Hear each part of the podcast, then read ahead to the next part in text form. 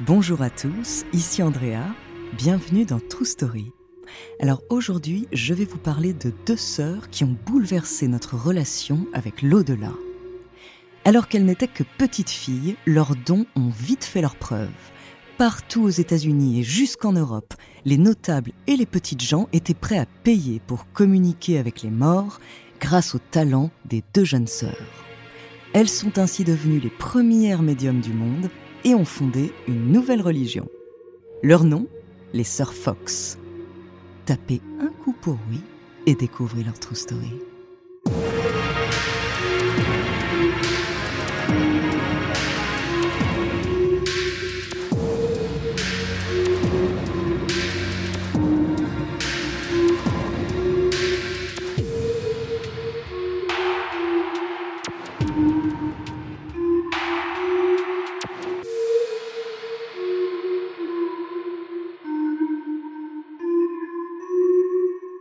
Mais avant de commencer à vous raconter cette histoire extraordinaire, laissez-moi vous présenter notre partenaire. When you need mealtime inspiration, it's worth shopping Kroger, where you'll find over 30,000 mouthwatering choices that excite your inner foodie. And no matter what tasty choice you make, you'll enjoy our everyday low prices, plus extra ways to save, like digital coupons worth over $600 each week. You can also save up to $1 off per gallon at the pump with fuel points. More savings and more inspiring flavors make shopping Kroger worth it every time. Kroger, fresh for everyone. Fuel restrictions apply. Another day is here, and you're ready for it. What to wear? Check. Breakfast, lunch, and dinner? Check. Planning for what's next and how to save for it? That's where Bank of America can help. For your financial to dos, Bank of America has experts ready to help get you closer to your goals. Get started at one of our local financial centers or 24-7 in our mobile banking app. Find a location near you at bankofamerica.com slash talk to us. What would you like the power to do? Mobile banking requires downloading the app and is only available for select devices. Message and data rates may apply. Bank of America and a member FDIC.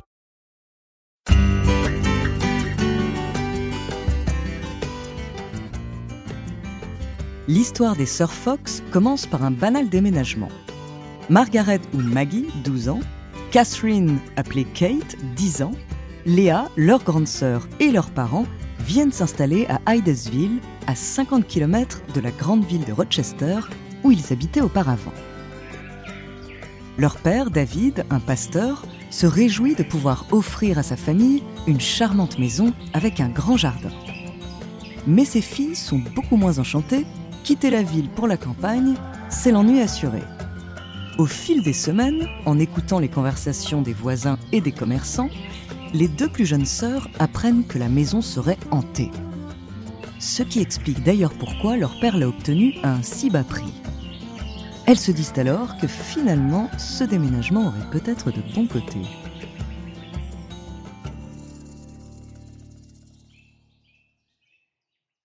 Dans les jours qui suivent, elles affirment sentir des courants d'air, des mains glacées qui les touchent, ou même que les meubles ont bougé tout seuls. Elles accusent un certain Mr. Splitfoot, pied fendu en anglais, comme les sabots du diable. Leurs parents ne portent pas trop attention à ces plaintes, qui ressemblent plutôt à des mauvais rêves d'enfants.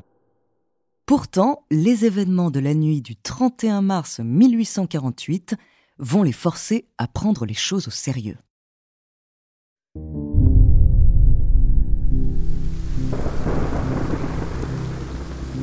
Ce soir-là, le ciel bleu printanier a laissé sa place à de lourds nuages orageux.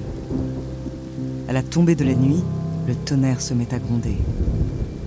Mais un autre bruit perturbe Kate. Elle réveille sa sœur Maggie, qui s'était déjà endormie. C'est un bruit sourd, comme un coup sur le mur de la chambre. Elles en sont sûres, c'est un esprit ou un fantôme, ou quelque chose du genre.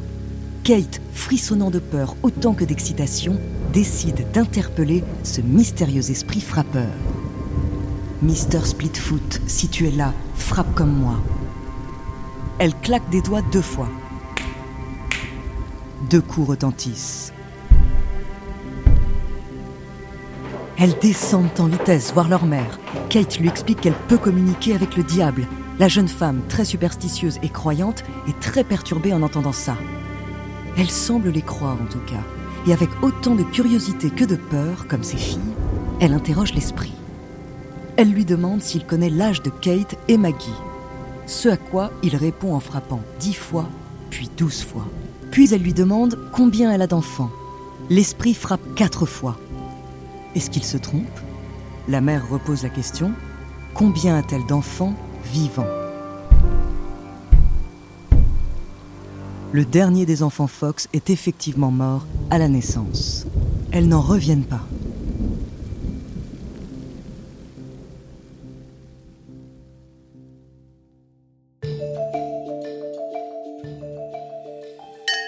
Le lendemain, Madame Fox va sonner chez ses voisins, elle leur raconte leur folle soirée, comment Kate et Maggie communiquent avec un esprit qui sait tout et qui répond à leurs questions, elle les prie de venir chez elle pour s'assurer que tout cela est bien réel. À leur tour, les voisins transmettent leurs questions aux deux jeunes sœurs qui ont maintenant établi un code pour communiquer avec Mr. Splitfoot. Esprit, es-tu là? Si tu es là, frappe un coup pour oui, deux coups pour non. Par la suite, elles inventent un code chiffré pour pouvoir mieux communiquer avec l'esprit. Ainsi, elles apprennent que leur interlocuteur fantôme s'appelle en fait Charles B. Rosna, il était colporteur et il avait cinq enfants.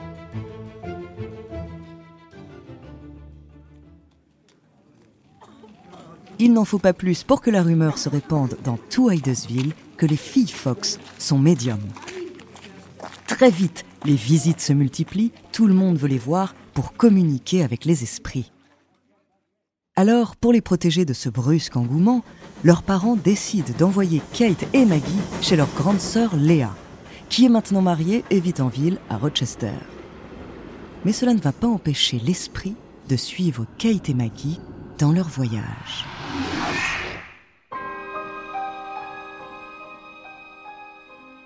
Cette nouvelle étonnante arrive aux oreilles d'un couple d'amis des Fox qui invitent les jeunes filles chez eux pour qu'elles leur fassent une démonstration de leur pouvoir.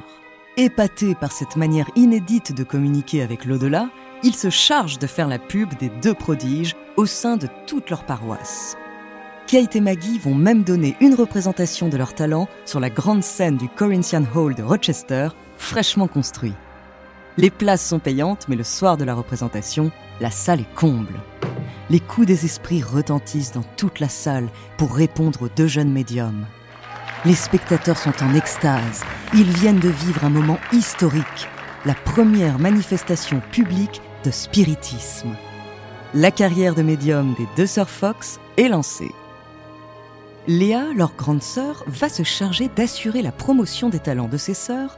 Cependant, s'il y a une chose à savoir sur Léa, leur aînée de plus de 10 ans, c'est qu'elle est ambitieuse, très ambitieuse, ou vénale, diraient certains.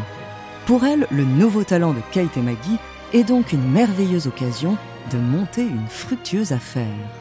Et pour gagner de l'argent, elles vendent leur pouvoir en racontant notamment qu'elles peuvent mettre n'importe qui en communication avec l'esprit de proches disparus.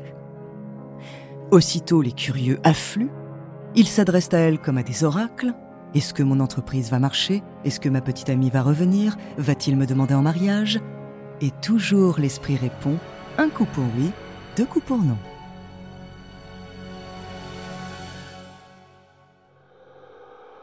La vague du spiritisme va déferler sur tous les États-Unis. En 1852, on compte environ 3 millions d'adeptes.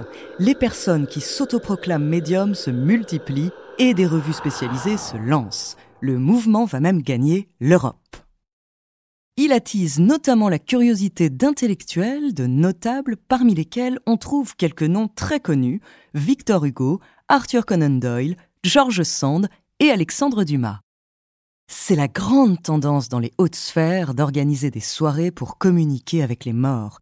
Même la reine Victoria et Napoléon III en organisent. Mais alors que certains s'évertuent à prouver la véracité de ces phénomènes paranormaux, d'autres n'y croient pas et entendent bien démontrer que tout cela n'est qu'une vaste supercherie ou bien une insulte à la religion. Et bien sûr, Kate et Mackie vont en faire les frais on dit de plus en plus qu'elles ne sont que des escrocs. Elles produiraient elles-mêmes les fameux coups. La théorie qui court le plus est celle des craquements d'os. On raconte qu'elles arrivent à faire craquer leurs orteils si fort que cela peut s'entendre dans toute une salle. Cette explication peut paraître saugrenue, pourtant l'enquête d'un médecin dans les années 1850 montre bien que les bruits viennent toujours de sous leurs pieds ou sous leur robe. Un autre chercheur, Charles Clayton Page, spécialisé en psychomancie, la divination par les âmes des défunts, va même fabriquer un appareil simulant le même bruit et si petit qu'il peut être caché sous une robe, une vraie prouesse technique pour l'époque. Un deuxième coup dur arrive en 1857 pour les Sir Fox. Le Boston Courier a lancé un concours avec une récompense de 500 dollars pour tous les médiums capables de prouver leurs dons paranormaux. Kate et Maggie s'inscrivent, mais elles échouent devant le jury de professeurs d'Harvard, qui pensent d'ailleurs eux aussi que les deux usurpatrices produisent elles-mêmes les bruits. Suite à cette déconvenue, leur crédibilité est de plus en plus fragile. Maggie, venant de perdre l'homme qu'elle avait épousé quelques années auparavant, décide de mettre son activité en pause. Kate, elle, toujours aussi déterminée, part s'installer en Angleterre où le spiritisme est toujours aussi populaire. Elle se marie à son tour et elle va regagner en confiance grâce à un scientifique qui la prend comme sujet d'étude et conclut que ses pouvoirs paranormaux sont tout à fait réels. Maggie finit par rejoindre sa sœur en Europe. Elles vivent paisiblement durant les années 1860. Malheureusement, le mari de Kate meurt en 1870. Elles décident alors de rentrer ensemble aux États-Unis, près de leur famille. Et c'est finalement le FBI lui-même qui va achever leur carrière. De 1884 à 1887, de nombreuses enquêtes sur les médiums sont menées afin de démasquer les trop nombreux escrocs qui pullulent depuis des années. Cette fois, impossible de dissimuler leur tour de passe-passe. Et devinez quoi? Cette histoire de craquement d'os est totalement vraie. Mais elles vont tout de même essayer de tirer profit de cette révélation. En octobre 1888, Kate et Maggie Fox vont dévoiler sur scène à New York tous leurs stratagèmes. D'abord, dans l'ancienne maison de Hydesville, elles avaient attaché une pomme au plafond grâce à un fil qui, en la laissant tomber, produisait le fameux bruit sourd. Elles ont également inventé l'histoire du colporteur, à partir d'histoires qu'elles avaient entendues, pour ne pas faire trop peur à leur mère, très crédule. Plus tard, elles ont découvert comment faire craquer leurs os grâce à une technique de contrôle musculaire.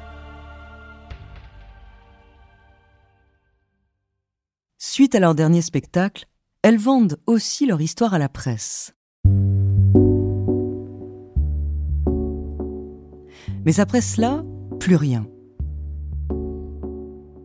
Elles tombent toutes les deux dans la pauvreté. Maggie essaiera de revenir sur ses aveux, mais trop tard, c'en est fini de leur crédibilité. Et d'autres médiums bien plus impressionnants ont pris la place. Elles s'éteindront toutes les deux en 1892. Reste qu'à partir d'une petite histoire de fantômes qu'elles ont racontée pour se faire peur, l'air de rien, les sœurs Fox ont créé un mouvement religieux qui aujourd'hui encore compte autant d'adeptes que de fervents contestataires.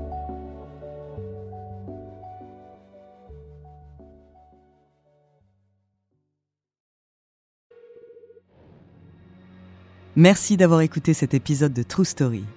La semaine prochaine, je vous parlerai d'une artiste aussi détonnante qu'engagée. Alors je vous dis à la semaine prochaine, et si vous aimez les histoires de spiritisme, n'hésitez pas à écouter ou réécouter nos épisodes sur le chasseur de fantômes Émile Tisanet et sur la maison Winchester. En attendant, n'hésitez pas à nous faire part d'histoires que vous aimeriez entendre sur votre plateforme d'écoute préférée ou alors via la page Instagram ou Twitter de Bababam. Nous nous ferons un plaisir de les découvrir.